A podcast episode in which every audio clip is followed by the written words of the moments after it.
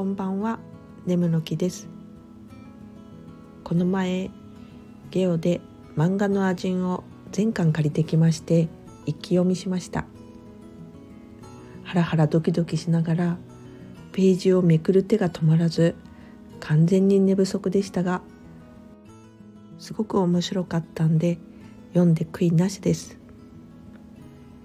寄生虫や東京グールを読んでた時も思ったんですが設定をリアルにされると本当にそういう人間がどこかにいるかもと考えてしまいますね。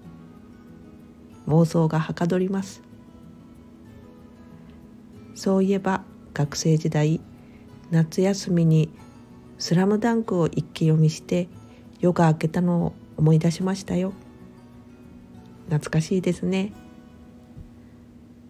次は何を読もうかな。それではまた。